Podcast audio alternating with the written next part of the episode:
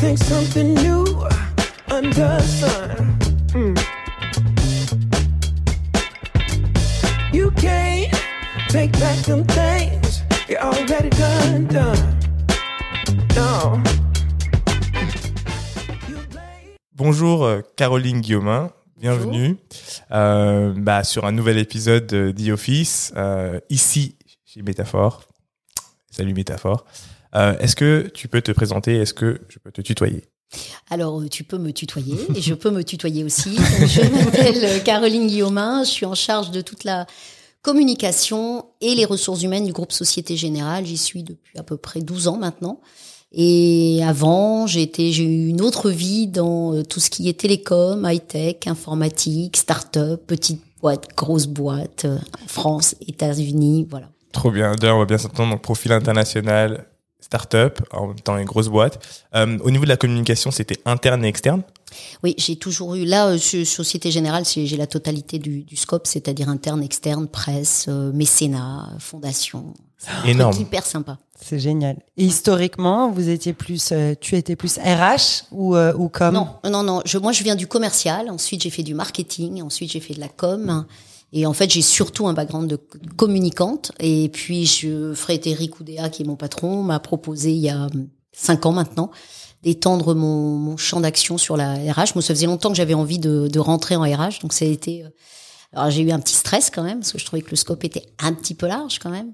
C'est euh, c'est pas mal quand même pour Ouais, une boîte mal. de 150 000 personnes. Ouais, et c'est- oui, oui, c'était pas mal. Et puis euh, voilà, j'aime bien les challenges, donc j'ai trouvé ça génial. Et j'adore, j'adore les deux. J'adore les deux. Euh, alors après, j'ai voilà, le- la RH, ça m'a demandé beaucoup plus d'énergie, de travail parce que c'était pas euh, le domaine que je connaissais très bien.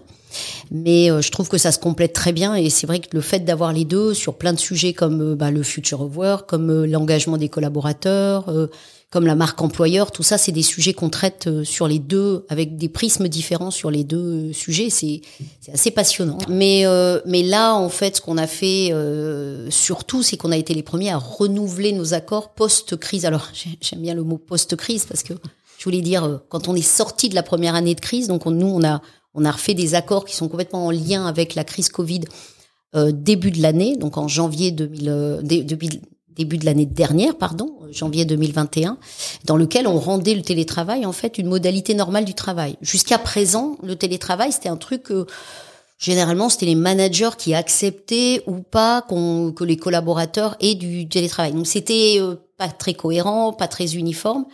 Là, la différence c'est que maintenant, quand on rentre à la Société Générale, on a de facto on a du télétravail et c'est si vous ne voulez pas qu'il faut le dire. Mmh. C'est vraiment différent. Et on a laissé aussi la capacité aux gens de dire je ne veux pas de télétravail. Euh, D'abord parce que on s'est rendu compte pendant la crise qu'on a eu des situations absolument dramatiques, des gens qui euh, d'abord n'avaient pas l'environnement pour télétravailler, et puis on a eu beaucoup euh, à gérer aussi, comme beaucoup, euh, à gérer de la, la, la violence euh, familiale. Et donc on a voulu faire en sorte que euh, pour des femmes en particulier, parce que c'est vraiment euh, surtout pour euh, pour les femmes qui sont qui se retrouvent dans cette situ- situation-là, qu'elles n'aient pas à expliquer pourquoi elles ne veulent pas euh, rester chez elles. Donc, donc voilà, donc on est à un accord dont on est très très fier et qui permet vraiment aux gens maintenant de, à quelque part, d'organiser ce travail hybride de la meilleure façon. Alors, les gens ont été tétanisés en fait, et les RH en premier d'ailleurs, ils ont super bien réagi rapidement. Franchement, les gens été super protégés, surtout en France, euh, faut le dire. hein, les gens ont pris les bonnes mesures très rapidement pour protéger. Mais même après, euh, le, quand on est sorti de la première vague, euh, ça devait être en mai ou quelque chose comme ça, avril-mai, il y avait quand même une sidération qui restait chez tout le monde. Et donc, au lieu de se projeter vers l'avenir, tout le monde s'est dit bon, qu'est-ce que je fais maintenant? Comment je m'organise? Et alors nous, ce qu'on a fait, c'est vrai que ça, c'est c'est ce qui a permis en fait de s'organiser aussi bien, c'est qu'on a lancé une initiative euh, qui s'est appelée euh, Future of Work. Et en fait, j'ai demandé à des gens dans la boîte, mais vraiment, euh, j'ai pris en fait ceux qui me paraissaient les plus dynamiques, ceux qui avaient envie en fait. J'ai juste choisi des gens. Alors d'habitude, on fait les trucs hyper. alors, est-ce qu'il appartient à tel business machin Est-ce qu'il est blanc, noir Est-ce qu'il est bon. Moi, j'ai dit, attendez, moi je veux euh, 12, 13 personnes qui ont juste envie de bosser sur le sujet. Donc en fait, euh, les gens ont levé la main, m'ont dit ouais, moi j'ai envie. Et en fait, je leur ai dit bon, vous vous êtes pas trop assez représentatif du, groupe. Moi, j'ai besoin d'avoir quand même une vraie diversité. Donc vous allez avec votre réseau, vous allez me piloter tout, tout le une espèce de, de de de, de, en fait autour de, de, de Future War. Vous allez mener une réflexion, mais vous allez lancer en fait des, des espèces de canoës là un peu partout dans tous les pays du monde où vous avez Donc des ils choisissaient des thèmes? En fait, eux, ont- ils ont fait un, un, un espèce de, pro- ils ont problématisé le sujet entre eux. Donc ils ont dit, bah nous, on pense que pour travailler là-dessus, il faut, il faut travailler sur la partie de télétravail, mais il faut aussi travailler sur les immeubles, mais il faut aussi travailler sur la culture managériale, mais aussi il faut travailler sur la santé mentale des collaborateurs, blabla, blabla. Donc en fait, entre eux, ils ont, ils, ils ont fait une dynamique qui sont venus me présenter. J'aurais dit, ok, c'est bon, ça me paraît super exhaustif, c'est pas mal. Et ensuite, en fait, c'est eux qui ont utilisé leur réseau pour que des groupes de travail se fassent partout dans le monde. Putain, c'est trop fort. Et ça a été mais génialissime. Ça a été génialissime. C'est-à-dire ça a fait une espèce de traînée de poudre où euh, on était en mai-juin. Je veux dire, les gens ils sortaient de ce, ce- cette espèce de confinement un peu partout dans le monde. Et en fait, ensuite, ils ont eux, petits groupes euh, entre eux, ils ont récupéré toutes les infos. Ils ont fait des espèces de surveys pour avoir aussi une dynamique euh, de quanti. Et ils ont écrit un white paper qui fait une cinquantaine de pages. Super bien écrit. Il est, il est disponible sur Internet. On, on a tout, tout mis Donc sur les, Internet. les, les 13 Les groupes 13 sont- ont, ont vraiment euh, ensuite travaillé entre eux pour, avec toutes, toutes les données qui remontaient de partout. Ils en ont fait un white paper. On leur a, je leur ai dit, OK, maintenant le white paper, vous allez le présenter à la direction générale. Donc ils ont présenté le white paper. Alors c'était incroyable parce que voilà, ils étaient euh, à la fois ils étaient super anxieux. Parce que c'était pas obligatoirement des membres du COMEX. Hein. Ah, C'est c'est pas du 13 tout des personnes. Non, non. Ils n'ont pas l'habitude de voir Frédéric non, tous les jours. mais ils ont, euh, ils ont, euh, c'est ce qui était génial, c'est que Frédéric leur a fait faire d'abord un premier tour en leur disant, mais en gros, vous êtes qui et comment vous avez vécu la crise? Et donc, euh, ils ont été super honnêtes. Il y avait une, une jeune femme euh, du réseau qui disait, bah moi, la crise, je l'ai, ré- je, je- je l'ai vécue sans PC, sans téléphone mobile de la boîte, euh, à devoir appeler tous mes clients de mon téléphone perso avec les, les- voilà, à devoir gérer mes enfants, voilà. Et, et- et- et en fait, donc il y avait un, un discours de vérité sur ce sur ce rôle qui était vraiment extrêmement impressionnant. Et ensuite, euh, bah, ils ont présenté leurs propositions parce qu'il y avait un certain nombre de propositions qui ont été quasiment toutes validées et qui ont servi de base pour la discussion avec les partenaires sociaux. C'était quand même une première que finalement, pour discuter avec les partenaires sociaux, on se serve de ce que disaient les collaborateurs. Et il y avait des choses sur lesquelles j'étais pas forcément à l'aise ou d'accord. En fait, le deal, c'était de leur dire, écoutez, je suis pas forcément d'accord ou à l'aise, mais vous allez quand même le présenter aux partenaires sociaux et à la direction générale. Et donc, à partir de ce document-là, ils en ont fait euh, l'accord qu'on a passé le, en, en- en janvier euh, de, de l'année dernière. Tu peux nous donner un exemple de, de ces euh, propositions sur lesquelles tu étais, mal à l'aise et qui sont passées au final? Alors, en fait, d'abord, peut-être celles, celles sur lesquelles on était quasiment tous d'accord, c'était que nous, on leur avait laissé la capacité de dire est-ce qu'on passe à du full télétravail sur certaines entités? Est-ce que, euh, typiquement, euh, bah, ça fait des économies, hein, on va se le dire, hein, Mm, euh, vous n'avez plus de bâtiments. Et, et en fait, il- tout le monde est revenu en disant surtout pas. Surtout pas. Et nous, on pense que la bonne moyenne, c'est entre deux et trois jours. Et pas plus. Donc ça, typiquement, c'était des choses sur lesquelles euh, on était euh, assez euh, alignés. Ensuite, ils avaient des propositions. Alors, j'ai plus ça en tête, mais ils avaient des propositions sur des bâtiments.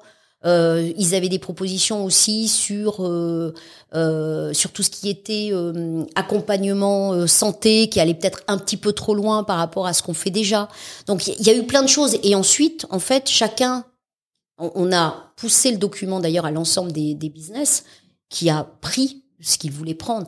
Mais ça nous a servi de base, évidemment, pour l'accord, mais ça nous a servi de base aussi, par exemple, sur un sujet qui, moi, me tient à cœur et je me suis rendu compte à quel point ils en avaient conscience, c'était le, ce qu'on appelle la santé mentale. C'est ça, j'allais dire, ouais. La- L'accompagnement et moi, je suis persuadée en fait qu'on n'a rien vu des, des, des conséquences du Covid et qu'on est au début. euh, on, on Des est conséquences. persuadé. on- oui, on se dit, bah, le Covid, c'est une maladie, euh, tu, tu te soignes. Non, c'est c'est beaucoup plus complexe que ça. D'abord, on a beaucoup de Covid longs et on est tous en train de les découvrir. Et ces Covid longs, ils ont un impact sur la capacité des gens à travailler. Donc déjà, nos, même nos, nos médecins du travail découvrent en fait tous ces sujets-là et vont devoir les gérer. On a des risques psychosociaux qui sont accrus avec euh, le Covid, tout simplement, et le télétravail aussi. Donc il y a des effets pervers du télétravail qui sont liés à l'isolement, qui sont liés au fait que tout le monde ne sait pas travailler. euh. Alors nous, on a la chance d'être une banque très digitalisée depuis très longtemps.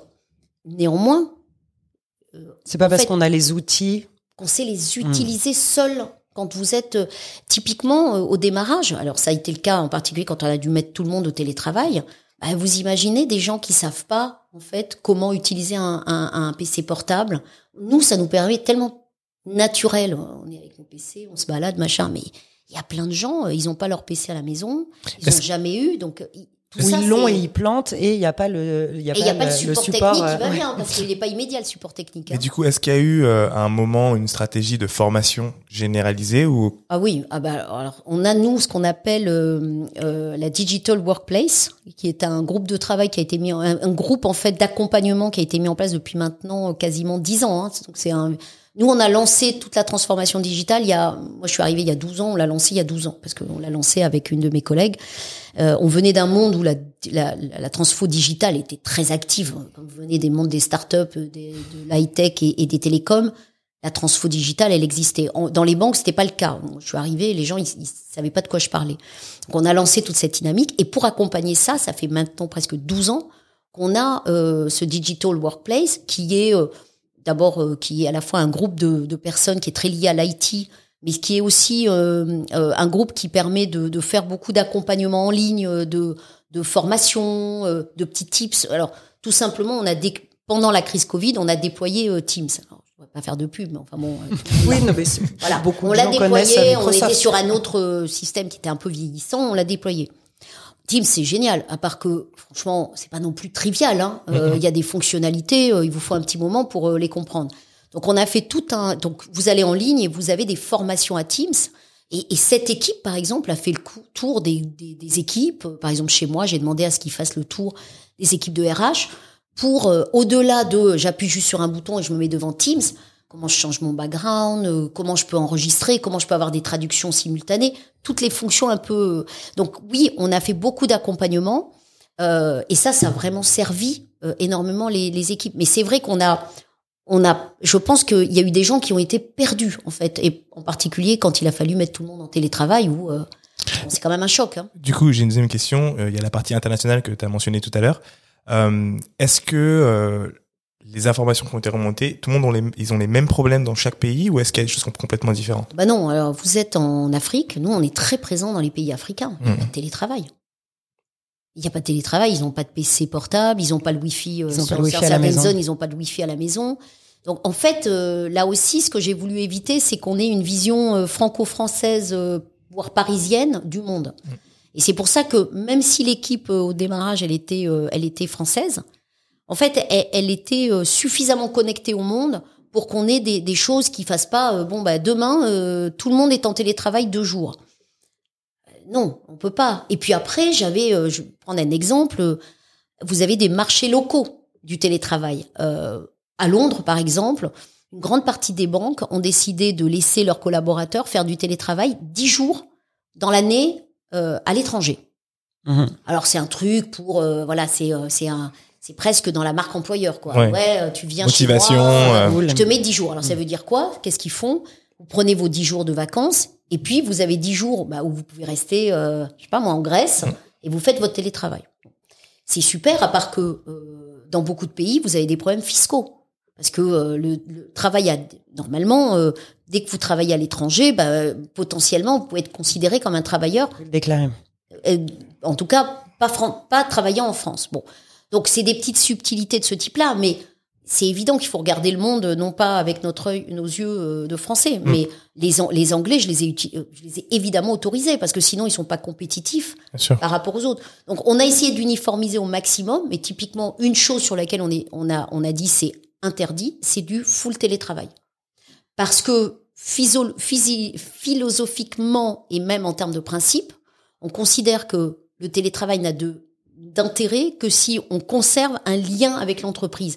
Et quoi qu'on dise, le lien, il se fait à un moment donné, non pas sur le lieu physique, mais sur les rencontres. Et donc, si vous n'avez plus d'espace à un moment donné pour des rencontres, bah, j'ai presque envie de dire, vous travaillez à la Société Générale, mais c'est quoi la différence avec le travail chez BNP, euh, chez Crédit Mutuel ou toute autre banque? Eh, c'est intéressant. Je vais faire le lien du coup avec le côté communication euh, qui, est, important chez toi. Euh, on a euh, déjà interviewé des, euh, des startups qui faisaient du travail qu'en remote et c'est souvent euh, des, euh, des ingés ou des développeurs donc ils sont en mode nomade. Et c'est vrai que du coup, la grosse problématique qu'ils avaient, c'est qu'ils devaient vraiment se concentrer sur la mission au global pour que l'employé, le- l'employé se sente connecté à l'employeur. Et du coup, est-ce que vous, vous avez eu un besoin pendant euh, la période euh, du Covid, qui est toujours actuelle, mais un besoin de, de rappeler un peu la mission à chacun des, des employés pour qu'ils puissent rester motivés Ouais, alors c'est c'est c'est tout ce, ce sujet du sens, euh, De et, l'engagement. euh, finalement, qu'est-ce qui fait que euh, je, je, je, je travaille et en particulier, c'est vrai que quand on est en, en, en remote, on a ce, ce sujet-là. Alors, en fait, il se trouve que quand on est quand on est arrivé dans la première période Covid, on sortait d'un baromètre euh, employeur. Nous, on fait des baromètres tous les ans. On, on interroge les, les, tous les salariés du groupe. Et le baromètre, juste avant la crise, nous disait, euh, de façon un peu dure, hein, je comprends pas quelle est la stratégie du groupe. C'était une des, un des, des éléments qui était ressorti. Et pour en avoir parlé avec beaucoup de mes, mes, mes collègues dans d'autres groupes, c'est vrai qu'on a tous à un moment donné une période où euh, voilà, les gens se posent vraiment beaucoup de questions. Ils se disent mais est-ce que je comprends vraiment où va l'en- l'entreprise, dans quel sens, qu'est-ce qu'elle me donne? Et quand on est arrivé dans la période Covid, on n'a pas eu besoin au début de se donner ce sens parce que le seul sens qui était, c'était la survie de l'entreprise quelque part. Et c'était euh, sa propre survie parce que bon voilà, il y avait les gens avaient la trouille, euh, ils voyaient la mort partout. Faut- on oublie, hein, mais faut On oublie très se vite. Souvenir quand même des quatre premiers mois qu'on a passés. euh, alors ok, il y a des, des trucs hyper sympas, les rues vides. Enfin, on se souvient aussi que tous les jours, on avait le nombre de morts qui étaient annoncés Ah oui, c'est vrai, ça. à la radio et à la Ouais. télé. Et ça, quelque part, et d'ailleurs, j'espère qu'on en parlera, mais moi je pense que les, ça a eu un impact énorme sur euh, la relation au travail et sur la priorisation qu'on fait de nos vies. Mm. Et effectivement, pendant cette première partie, on n'a pas eu vraiment besoin. On s'est même pas posé la C'était question. pas la priorité, Ah, on était dans l'urgence. Il fallait juste d'abord mettre tout le monde en télétravail. Il fallait que les, il fallait faire les PGE. Enfin, rappelez-vous aussi, il fallait, fallait aider toutes les entreprises. Il fallait les, les, les collaborateurs, enfin les, les, clients. Ils savaient pas où ils habitaient. Enfin, je veux dire, il y a un moment, euh, je me rappelle, on avait tous les tous les chargés clientèle qui appelaient. euh, ça va, vous allez bien. Enfin, l'urgence c'était finalement et notre sens c'était le client. Et c'est c'est bien d'ailleurs pour une entreprise hein, quand on retrouve le sens du client. Moi, je trouve que c'est plutôt pas mal. On revient au basique. Voilà. Et, euh, et ça, ça a bien marché. Donc pendant pendant plusieurs mois, on a dit euh, voilà. Puis après, bon, voilà, on sort du, du confinement. Et là, oui, on a fait un énorme projet et avec en particulier d'abord nos managers parce que bon. Quand euh, vous avez un problème de stratégie ou en tout cas une perception qu'on comprend pas la stratégie, faut commencer vers le haut quand même. Hein, Et faut déjà veiller à ce que les principaux cadres de l'entreprise comprennent pour pouvoir ensuite donner un sentiment de sécurité aux autres. Et c'est ce qu'on a fait. On a, on a fait un travail énorme pour euh, justement faire en sorte que, au, au sortir de cette crise, les gens se projettent dans une entreprise peut-être différente. D'ailleurs, l'aspect RH a été mis au centre de la stratégie en disant mais finalement c'est quoi la boîte qu'on a envie de, créer? Donc pour les clients, on va être quoi? Parce que bah, ça a accéléré aussi plein de choses. Hein. Les gens venaient déjà plus beaucoup en agence. Est-ce qu'ils vont venir Est-ce qu'ils viennent beaucoup plus? Non. Non. Parce qu'en plus, avec le Covid, ils ont tous appris. Enfin, je veux dire. euh, Tout le monde sait mieux gérer son app. ah, euh, évidemment, on sûr. sait gérer notre app, on n'a pas besoin. Alors on y va à certains moments clés de sa vie, Ouais. parce que euh, vous allez faire un prêt bancaire, euh, c'est mieux d'aller devant. Vous- voilà, vous La bien, confiance, euh. voilà.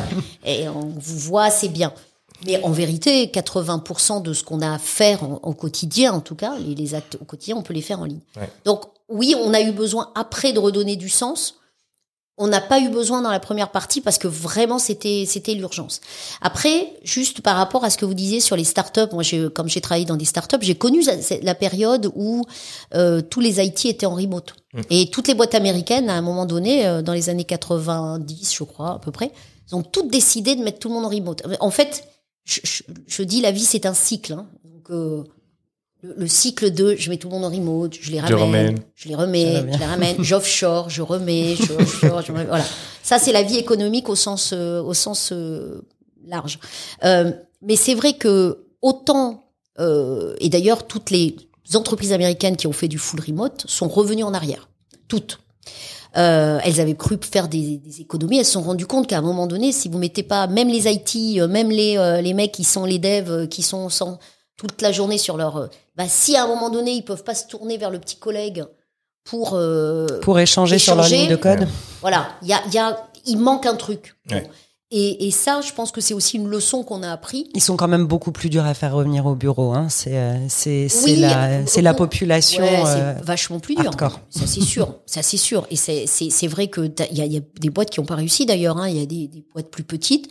Bon après, euh, voilà, c'est c'est une philosophie. Moi je dis pas que c'est pas possible de travailler full remote. Hein. Mm. Je dis juste que dans des boîtes comme les nôtres, honnêtement, il y aura une perte de sens. Et moi ce que je dis aussi, c'est que là où il faut faire attention. euh, et là, c'est plus euh, presque c'est du social. Et je l'ai dit à mes partenaires sociaux. Je lui dis, vous savez, à un moment donné, si les gens ils sont remote euh, chez eux, pourquoi je les mets pas à Bangalore ou, ou en Roumanie mm, mm. Franchement, c'est c'est quoi la différence? Oui, c'est quoi la c'est Bah, quoi la C'est différence? euh, 40% de salaire en moins. C'est hyper intéressant ce ce point-là. Pardon. Vas-y, vas-y, je t'en prie.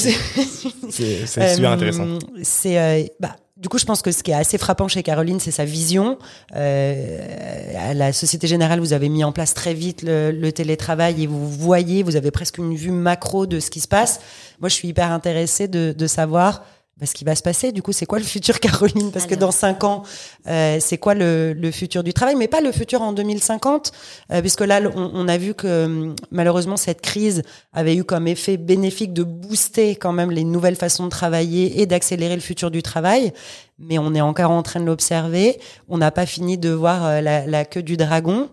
Euh, du coup, ça va ressembler à quoi le futur du travail Alors à la Société Générale ou dans le monde?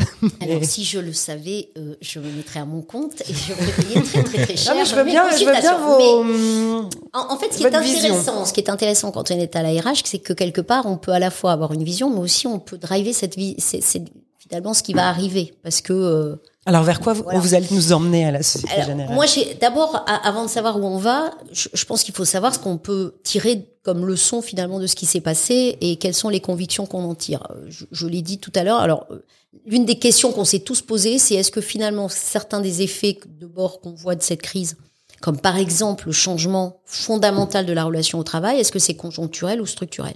Est-ce que euh, Ouais, c'est c'est voilà, c'est comme euh, ces gens qui partent en province. Bon, euh, c'est le raz de marée. Non, c'est Non, pas le c'est- raz de c'est marée. trois mecs. D'accord C'est pas le raz de marée. Mais on en reviennent, parle beaucoup qui dans les reviennent. médias. Voilà, et il y en a pas mal qui reviennent. Euh, mais en fait, ça, ça, ça tire le fil sur autre chose. Ça tire le fil sur le fait que on a, et, et je pense que je, je- on s'en était parlé. Moi, je pense que le problème, il est pas chez les jeunes. J'ai envie de dire que les jeunes, en fait, ils avaient déjà une tendance de fond sur la relation au travail avant. Elle s'est peut-être un peu exacerbée, mais finalement, elle n'a pas tellement bougé. C'est pour les cadres et, et pour les, les gens, euh, je dirais, entre 40 et 50, 50, ans- 55 ans, les seniors, comme on les appelle, ou ce que vous voulez. Euh, et en particulier dans les classes euh, un peu... euh, Enfin, en gros, les, les, les, gens qui ont passé une grande partie de leur vie à bosser comme des malades. Ils sont arrivés au moment de cette crise. Alors, il y en a pour qui ça a été un arrêt brutal de leur activité. Puis il y en a euh, qui ont continué à bosser comme des demeurés parce que la crise c'était encore pire, il fallait continuer à bosser. Et néanmoins, même en continuant à bosser, on s'est retrouvé confronté à des notions qu'on n'avait pas, euh, sur lesquelles on n'était pas habitué. Hein. Encore une fois, la mort, hein, parce que quoi qu'on dise, je rappelle qu'on laissait nos courses sur le bas de la porte pour ne pas les rentrer tout de suite et on les laissait pendant deux jours pour que le virus euh, s'en aille. Mm. Enfin, là encore, on a oublié. On a oublié. Mais euh, beaucoup de familles faisaient ça pour ne pas que le, le virus rentre. Bon, donc il y, y a eu cette et puis on a tous vécu, euh, on a perdu des gens. Enfin, moi j'en ai perdu. Euh, euh, on a été malade, euh, ce qui a été aussi mon cas, et, et donc ça a relativisé pas mal de choses. Et moi, ce que je vois aujourd'hui, c'est quand même, même si les gens ne s'expriment pas complètement ouvertement dessus, c'est beaucoup de gens qui, un, se sont reposé la question de leur investissement dans le travail versus leur investissement sur la famille. Ils ont redécouvert pour beaucoup. Alors oui, pendant la pendant la crise, moi j'ai eu la chance d'avoir ma fille, ma grande fille, qui est revenue euh, vivre avec nous euh, pendant cette période-là. Bah, c'était c'était fantastique. hein. Bah, je veux pas le dire. Enfin, voilà, je sais pas si elle m'écoutera, mais dis, euh, On moi j'ai adoré, j'ai adoré d'avoir euh, ma grande fille euh, avec moi. Alors on se voyait pas beaucoup parce que voilà on bossait, mais le petit soir, euh, le soir, le petit apéro qu'on Les avait convos, les éclats de rire. voilà, c'est- c'était génial où on allait applaudir dans le jardin. Voilà, c'était super. Euh, donc ça, ça a quand même marqué. Ça a marqué aussi une grande différence dans la façon dont on s'est parlé entre nous, entre collègues. Moi, je me souviens, j'avais instauré, j'avais demandé à, on avait donné beaucoup de de, de tips en fait à, nos managers pour leur dire comment vous pouvez garder le contact avec vos équipes parce que c'était quand même super compliqué. Et nous, on avait instauré des, des apéros Zoom que faisaient beaucoup de gens, mais pour nous, c'était tous les vendredis soirs à 17h, on picole tôt. Hein. Ouais. Personne ne vous juge. Mais, euh, mais on, se- on- on se retrouvait en fait par Zoom et on se retrouvait quasiment en famille. C'est-à-dire que comme à 17h, il y avait souvent les enfants, le mari bah, qui était là, machin. Et donc on voyait passer tout le monde. Donc euh, chacun disait, ah tiens, je te présente ma fille ou mon chat ou mon machin. Donc on, on a créé, moi je me souviens, Une mon intimité qu'on n'avait pas intimité avant. qu'on n'avait jamais. Enfin, c'était vraiment génial. Et, et tout le monde passait en faisant le petit coucou. Et euh, ou alors euh, de mes colla- collaboratrices qui avaient son bébé sur les sur les genoux et, et, et avec le petit verre de, de rosé à côté. Et ça, ça a changé aussi. Enfin, moi, je, pense qu'on n'a jamais été aussi euh, proches les uns des autres. Euh, et encore plus, en fait, cette distance qu'il y a eu pendant le Covid, elle a créé une, euh, elle, a rapproché beaucoup de gens. Moi, je me souviens qu'on avait instauré aussi dans la famille un Zoom tous les vendredis soirs. J'ai jamais vu autant ma mère. C'est extrêmement intéressant, parce qu'on avait une conversation tout à l'heure en off, donc je vais opposer ça à ce que tu es en train de dire. Euh, J'ai l'impression aussi que c'est un rappel au basique, et euh, quand je dis basique, c'est euh, la vie au travail. Donc, tu l'as dit, il y a deux choses. Il y a l'investissement, la vie personnelle et la vie au boulot, mais il y a aussi comment est-ce qu'on veut vivre au travail. Tout à l'heure, ils ont sorti une stat qui était intéressante, je me rappelle plus exactement de la stat, mais en gros, c'était te dire que souvent les, personnes issues de l'immigration se sentaient Ah mal non, au la travail. c'était pas ça. C'était les Noirs ont sept fois plus de crainte de revenir au bureau que euh, les Blancs. Voilà. Et donc, en fait, il y a euh, une vraie euh, question aussi qui est celle de comment est-ce qu'on fait pour recréer du lien, de l'inclusion, ou je sais pas, a- je pense qu'il y a une vraie question d'éducation à ce niveau-là, pour faire en sorte qu'en fait, tout le monde, tous ensemble, on se sente bien au travail et qu'il n'y ait pas de, con- de conversation ou de remarques trop bizarres euh, Mm. euh, à la terrasse du café. Donc, est-ce que ça aussi, tu sais, ce- cette idée de se dire, euh, pour revenir au basique, comment est-ce qu'on fait pour Est-ce que vivre ça ensemble remet le- les, les pendules À l'heure, ouais, un peu, ouais. Alors, euh, que c'est intéressant parce que c'était un des sujets du white paper, c'était l'inclusion. Est-ce que les nouvelles formes de travail vont permettre une meilleure inclusion? Et en fait, pour euh, pour les collaborateurs, en fait, ils, ils disaient souvent que, par exemple, le télétravail permettait une meilleure inclusion parce que finalement, ça gommait les différences. Euh, et ça permettait à tout le monde de s'exprimer dans un call, machin. Alors moi, j'en suis pas sûre. Moi, je crois le contraire en fait. Hein, c'est que je pense que ça crée en fait de la distanciation et ça crée aussi euh, et typiquement, je, vais revenir sur ce sujet de l'inclusion parce qu'il est hyper important, mais techniquement, typiquement, ty- quand on est, euh, quand il y a une partie euh, sur site et une partie à distance, la partie à distance n'a généralement pas l'accès à la parole.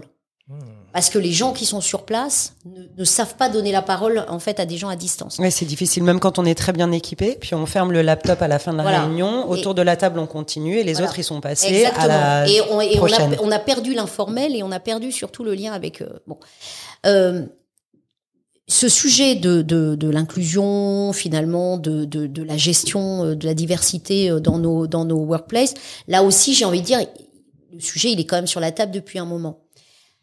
Encore une fois, et c'est marrant parce que je suis pas sûre qu'il y ait un lien direct, mais cette crise, c'est un accélérateur sur ce sujet-là. C'est-à-dire qu'on a tellement de mal à recruter, on a tellement de mal à garder les gens actuellement, parce qu'il y a un vrai sujet. Enfin, je veux dire, euh, il y a vraiment une, guerre des talents. Qu'en fait, ça nous permet à nous, par exemple RH, ou à ceux qui avons des vraies convictions sur le sujet, de dire, les gars, euh, là, c'est plus admissible. Mm. Là maintenant, euh, et nous, par exemple, pendant la crise, on a accéléré la signature de tous les euh, euh, tous les euh, les accords possibles sur euh, euh, LGBT, euh, euh, sur les femmes. euh, aux États, évidemment, il y a eu toute la crise Floyd qui a généré euh, tout ce mouvement Ouais. qui a fait qu'alors en, en France, on est beaucoup plus restreint, on n'a pas la capacité à faire des choses qui sont liées à des minorités ou en tout cas, on peut pas quantifier ces sujets-là, mais Ouais. mais on a tous tous mis sur la table les sujets de l'inclusion, les sujets effectivement de l'expression des minorités. Et nous, on en a fait un programme. Enfin, c'est vrai que euh, on s'exprime tous et, et, et Frédéric Oudéa euh, le premier sur euh, mais comment on fait pour que les gens se sentent à l'aise, quelles que soient leurs différences. Et en fait, c'est vraiment et donc je ne crois pas en fait que ça soit lié spécifiquement à cette crise, mais je pense que cette crise, elle a accéléré là, le changement de- du On workplace. permet de l'identifier, Ah, permis de Il n'y a plus rien. En fait, je pense que à la fois, on a tous géré différemment nos priorités.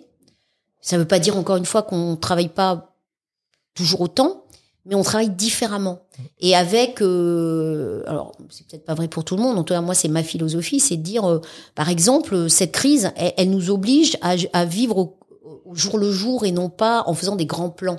Avant, euh, on disait alors euh, pendant l'été, je vais partir, je vais prendre les, l'avion. Je vais vous y arrivez, euh, on va vous demander trois tests PCR, vous aurez perdu vos billets, machin. Donc là, par exemple, moi je trouve que ce qui j'adore, c'est de dire, ben, dès que j'ai la possibilité de, dès que je ne suis plus en période Covid, eh ben, euh, je vais repartir, euh, je vais me faire un petit week-end, euh, je vais me faire un dîner avec les potes. Et donc en fait, c'est c'est un peu une philosophie de, et, et donc l'entreprise doit vivre de la même façon, c'est-à-dire que bah, les événements qu'on prévoyait ou les séminaires qu'on prévoyait six mois à l'avance, bah, on peut plus. Donc euh, vous prévoyez des choses et puis après vous dites bon là tu sais quoi, ça y est, on est sorti de la période un peu tendue Covid, on y va, on fait notre dîner, tiens le dîner de Noël qu'on a annulé, on va le faire en, en février, c'est pas très grave, on s'en fout. Et donc il faut que les gens soient très agiles. Et dans les sujets de, de finalement de, de workplace, je pense que ce qui est le, le plus important, c'est que euh, on, a peut-être un niveau d'exigence sur la qualité de la workplace et donc la qualité d'intégration, d'insertion, euh, d'inclusion qui- qu'on n'a jamais connu avant. Et, euh, et moi, je pense que effectivement, euh, on a la chance d'arriver à un moment on va pouvoir euh, euh, faire la différence parce que justement, il y a des choses qui ne sont plus admissibles. Et je disais, euh, bah, c'est peut-être à nous finalement de driver à quoi va ressembler la workplace de demain. Et en fait, si on va, vite et si on, est un peu plus déterminé sur ces sujets-là, moi je pense qu'on peut aller, on peut vraiment transformer la workplace. Déjà d'un point de vue effectivement de sa diversité, de la gestion de la différence, de la après, euh, c'est un énorme chantier managérial. Alors du coup, euh, ouais, deux sujets. Euh, le premier, c'est vraiment pour la partie com, qui est euh, quelque chose qu'on adore. Euh, au niveau bancaire, avec toutes les néobanques, il y a eu un changement énorme au niveau de la com. Qu'est-ce que qu'est-ce que ça a créé chez vous, c'est-à-dire en termes de stratégie, de voir toutes ces banques qui se sont lancées, on pense à Revolut et le reste. Bien sûr. Euh, qu'est-ce que ça a provoqué chez vous et qu'est-ce que ça a changé dans votre vision de comment communiquer avec les gens comme nous? Alors d'abord, euh, je rappelle qu'à la Société Générale, on a Boursorama. Hein. Vrai, le vrai. leader de la banque en ligne. hein. J'en profite, je fais un petit peu de, de, de pub. Et non, mais je le dis d'autant plus que ça nous a, en fait, ça, ça nous a obligés à nous, à, à- à nous bouger depuis longtemps parce qu'en fait, on, on a laissé vivre séparément la banque de, de réseau Société Générale et Boursorama. Ce qui fait que Boursorama, il a vécu, il a fait sa com justement très agressive, hein, euh, d'ailleurs euh, à certains moments, et ça nous a obligés tous à, à finalement pivoter un petit peu en nous disant, oula, bon, euh, parce que même si on est dans le même groupe, on est concurrents. Donc déjà, ça, ça a été une, une première chose. La deuxième, c'est que ça a obligé aussi les banques à se poser la question, d'abord, un, de leur app. Et je pense que honnêtement, pour le coup, on a, on a pris le bon tournant très rapidement. Parce que quelle est la, la spécificité de toutes ces néobanques? C'est qu'elles ont un service en ligne euh, qui est euh, sans couture quoi c'est voilà c'est ça marche euh, c'est incroyable. Seamless. simple, seamless comme on dit dans les télécoms euh, c'est ça marche hyper bien et donc effectivement bah quand euh, quand vous êtes dans une banque de réseau vous devez vous poser la question de euh, finalement comment je peux me concurrencer finalement ce service-là. Et c'est vrai que bah, ce qu'on a fait, c'est que on a amélioré ce qu'on appelle la banque au quotidien. On en parlait tout à l'heure. Bah, c'est euh, est-ce que finalement vous êtes capable de tout faire, voire vraiment tout faire, hein, prendre un produit financier, euh, une assurance, euh, faire un prêt bancaire également en ligne. Donc ça, je dirais qu'aujourd'hui, alors je vais être, euh, voilà, ça dépend, mais globalement, il y a eu un bond en avant grâce aux néobanques, on va se le dire. hein. Ouais. C'est vraiment, euh, toutes les, les, les banques en ligne, les néobanques, elles ont mis Elles un ont petit, poussé, bah hein, oui, C'est la leur rôle en concurrence même temps, aussi. mais Bah oui, ouais, oui. Merci la concurrence. Bon, c'est fait pour ça. Voilà. Et après, bah, nous, ça nous oblige à nous dire c'est quoi finalement la valeur ajoutée d'une banque euh, euh, de réseau. Et évidemment, bah, on, on, on met tout sur l'humain. C'est-à-dire qu'il y a un moment donné, d'ailleurs, vous voyez pas mal de banques qui, qui, qui focalisent là-dessus actuellement en disant bah euh, oui c'est bien le, le tout en, la- en ligne mais finalement faut pas oublier que quand vous avez un problème On aime bien parler à une Vous personne. aimez bien parler à une personne pour lui dire s'il te plaît, s'il te plaît, s'il te plaît, euh, me coupe pas, euh, voilà, euh, la- ma carte bancaire. Donc, euh, je pense que la, la- le gros challenge qu'on va avoir, c'est de continuer à montrer qu'il y a une vraie valeur ajoutée à avoir de la banque de réseau. Et là encore, n'oublions pas qu'on n'est pas tous des Parisiens. Donc la néobanque, c'est super pour euh, le, jeune actif, euh, voilà, qui sait tout faire, euh, qui a pas beaucoup de besoins. Quand vous êtes le petit pro euh, dans le fin fond de la campagne et que vous avez euh, besoin de parler à quelqu'un, ben, la petite banque de réseau, elle, elle- est quand même bien pour euh, pour lui. Donc je crois qu'il faut pas se tromper non plus. On est encore dans un monde où il y a des besoins très différents et tant que c'est le cas, on a encore un petit peu de, de champ et en tout cas en, en com, ça nous a bien stimulé. Ça, c'est top. Euh, ça me fait penser juste à un petit truc avant de passer sur le deuxième thème, mais euh, euh, quand on voit par exemple en Afrique, euh, où on est très en avance du coup sur l'utilisation de tout ce qui est bancaire, parce exactement. qu'on fait tout par téléphone, c'est super intéressant parce que du coup on peut voir l'utilisation de demain en les observant. Exactement. En, fait, euh, d'ailleurs, c'est, euh, pour avoir vécu les télécoms, c'est exactement ce qui s'est passé, puisque eux ont toujours euh, eu. euh, en fait, on a dé- déployé des, des, des réseaux euh, plus, plus élevés, plus, plus, meilleurs euh, avant, parce qu'ils ont pas, ils sont pas passés par les réseaux euh. 2G euh, au, au démarrage. Euh, c'est exactement la même chose. Effectivement, on observe beaucoup. Alors nous, on a la chance d'être quand même très très présent en Afrique. Euh, on a fait beaucoup de choses autour du wallet. On a euh, et d'ailleurs beaucoup avec des opérateurs, d'accueilleurs de télécom, Ouais. hein, parce que généralement, vous pouvez payer vos factures, euh, voilà, euh, ce genre de choses. Donc ça nous a euh, ça nous a beaucoup aidé. Il y a beaucoup beaucoup d'échanges qui sont faits entre le réseau France et puis euh, et puis les réseaux euh, à l'international, dont alors, il n'y a pas que l'Afrique, il y a aussi les pays Brésil. de l'Est. Nous, Ah. on est on est très présents. en Roumanie et en, et en République tchèque. Et eux aussi ont, ont quand même pas mal d'avance. Donc c'est assez intéressant parce que quand vous êtes présent autant dans, dans plein de pays, en fait, vous avez un espèce de radar où vous vous dites, oh là, voilà ce qui se passe. Ça va pas tarder. Ça va pas tarder et, et, et donc ça permet effectivement d'avoir. euh, Alors moi, je pense que franchement, euh, demain, c'est quand même une grande partie de la banque au quotidien, elle est faite euh, en, en ligne. Enfin, je veux dire, et, et là aussi, c'est peut-être aussi l'avantage de, de la crise, c'est que ça a accéléré l'adoption des technologies chez des gens qui étaient pas très digitalisés euh, parce qu'ils n'ont pas eu le choix et en particulier les personnes très âgées pour le coup. Alors ça avait déjà commencé avec euh, quand même les iPads, Non, là, tout ça a ça. mis un petit coup de boost. Mais là, ça a mis un petit coup de boost. Bon, après, il y a, et, euh, faut pas oublier, ça, ça reste quand même compliqué le online pour euh, des personnes. Moi, je vois, euh, je, je vois les systèmes, par exemple, de sécurisation des paiements.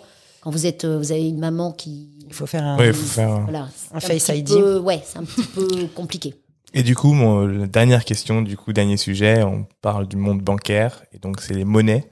Ouais. Euh, alors, La crypto, c'est le gros sujet. Il y a de la crypto, euh, et un sujet qui m'intéresse beaucoup, mais surtout en général, j'ai l'impression qu'il y a eu un, un- une évolution euh, générale dans la vision de la crypto. Qu'est-ce que euh, qu'est-ce que toi déjà t'en penses personnellement? Euh, Comment tu vois le monde de demain? T'as des enfants qui ont Ouais. 25-26 ans. Qu'est-ce que tu penses de la crypto en général et qu'est-ce que tu vois pour le futur de la banque? Alors euh, sur la crypto, d'abord, nous on a toujours, on a été beaucoup euh, éduqués entre guillemets sur la cry- crypto autour du Bitcoin. Et, et euh, alors je suis pas une spécialiste du tout, et voire j'admets qu'il y a vraiment des trucs que je comprends pas, et c'est ça qui me gêne le plus, c'est que euh, il y a beaucoup de choses que je comprends pas. euh, et j'ai tendance en finance à dire que quand on comprend pas, il faut se poser beaucoup de C'est questions. qu'il y a un loup. Voilà. Euh, moi, quand euh, mon fils m'explique effectivement, parce qu'il en a acheté, euh, que euh, il s'est fait, je sais pas combien, multiplié par temps, machin. Ça me rappelle des mauvais souvenirs, euh, voilà, pendant la crise, euh, où euh, voilà, les subprimes, des choses. Alors, je veux pas dire que c'est la même chose. Il y a, les, crypto-monnaies où il y a des choses extraordinaires à faire, en particulier dans du peer-to-peer pour, pour sécuriser les transactions. Et là, tout le monde s'y est mis et c'est vraiment rentré maintenant dans le domaine public et c'est super. Et puis il y a les monnaies, enfin il y a donc il y a la technologie qui permet de, voilà qui permet de le faire. Et puis il y a les, monnaies. Et là-dessus, je dis juste, moi j'ai tendance à rester très prudente. Euh, je pense qu'il y a des il y a des choses qui sont très circonscrites, qui sont très pilotées et ça ça me pose pas de problème. Voilà, quand je vois tous les gamins qui commencent à acheter ce genre de trucs et puis qui se disent qu'ils vont se faire beaucoup d'argent là-dessus, je sais pas pourquoi, mais voilà, c'est peut-être mon côté maman. euh, mais je- moi, je, je, je, je suis extrêmement prudente sur tous ces Tu sujets-là. donc, euh, circonspectes un peu. oui, voilà. Moi, je, je, je, je- encore une fois, je, je crois pas. Vous savez, ça me rappelle euh, nous. Euh, là aussi, euh, ça me rappelle quand j'étais toute jeune, euh, il y avait ces trucs pyramidaux, là, les pyramides là où on vous disait mais c'est rien, tu risques rien, tu mets euh, machin, voilà, tu mets les, les tu mets euh, 10, 10 francs ou 10 et t'auras 50 200. francs et t'auras 200. Et, je, le dis très franchement, je me suis fait avoir une fois, donc je l'ai fait, puis après je me dis mais comment ça marche ce truc? Et en fait, euh, voilà, bon, euh, j'ai quand même pas, euh, c'était pas, c'était pas non plus le gros ski, mais quand même. Donc voilà, donc je reste un peu après la technologie. Ouais, la technologie, en, en- en tant que telle, ouais. c'est fantastique. Tu la vois, je veux dire, dans 10 ans, tu sais, tu sais que ça va faire partie de notre Ah ben ça société fera pas de partie de, notre. Ah oui, ouais. ça j'ai j'ai pas de doute. Mhm. Ça, J'ai aucun doute. Mais sur les crypto-monnaies, je suis un peu plus. Mais c'est peut-être parce que je connais pas suffisamment. Mais voilà, je suis un petit peu plus prudente moi. Ok. C'est le moment où on va devoir rendre l'antenne, mais avant ça, euh, est-ce qu'il y a un sujet euh, dont tu voulais nous parler et qu'on n'a pas eu le temps d'aborder avant de te laisser partir? Ah non, Quelque chose qui tient vraiment à cœur et, euh, Ah et non, on a, voulais par- dire. on a parlé. on- je crois qu'on a vraiment parlé. On de, a tout de- dit Ouais, je crois qu'on a vraiment parlé de beaucoup, beaucoup de sujets. Donc Ouais. euh, non, non, je crois que non, là, juste euh, qu'il faut être très humble sur ces sujets euh, de projection sur le future of work. Enfin, euh, c'est c'est un peu à nous de le faire le, le futur et, et quelque part, moi, je trouve que il faut prendre l'occasion, l'opportunité de, de cette crise pour peut-être euh, rectifier euh, des petits biais de d'avant. Euh, effectivement, rebalancer. J'ai entendu un homme formidable euh, qui est à la tête d'une grosse entreprise qui qui parlait d'un triptyque que moi j'ai trouvé absolument fabu- fabuleux, qui disait, euh, enfin moi je demande à mes collaborateurs d'avoir vraiment un triptyque qui est euh, le travail, la famille et une passion. Et en fait, j'adore parce que je vois beaucoup de collaborateurs qui, alors ils ont le boulot, ils ont la famille, et puis ils ont rien à côté parce qu'ils m'expliquent par A plus B qu'ils ont pas le temps. Et en fait, je pense que si on pouvait juste arrêter de dire qu'on n'a pas le temps, mais juste se dire, mais comment je fais pour le prendre finalement et prioriser différemment, je pense qu'on verrait la vie un petit peu différemment. Bah, c'est le mot de la fin, c'est Ouais. parfait. Merci beaucoup Caroline. Merci. Merci.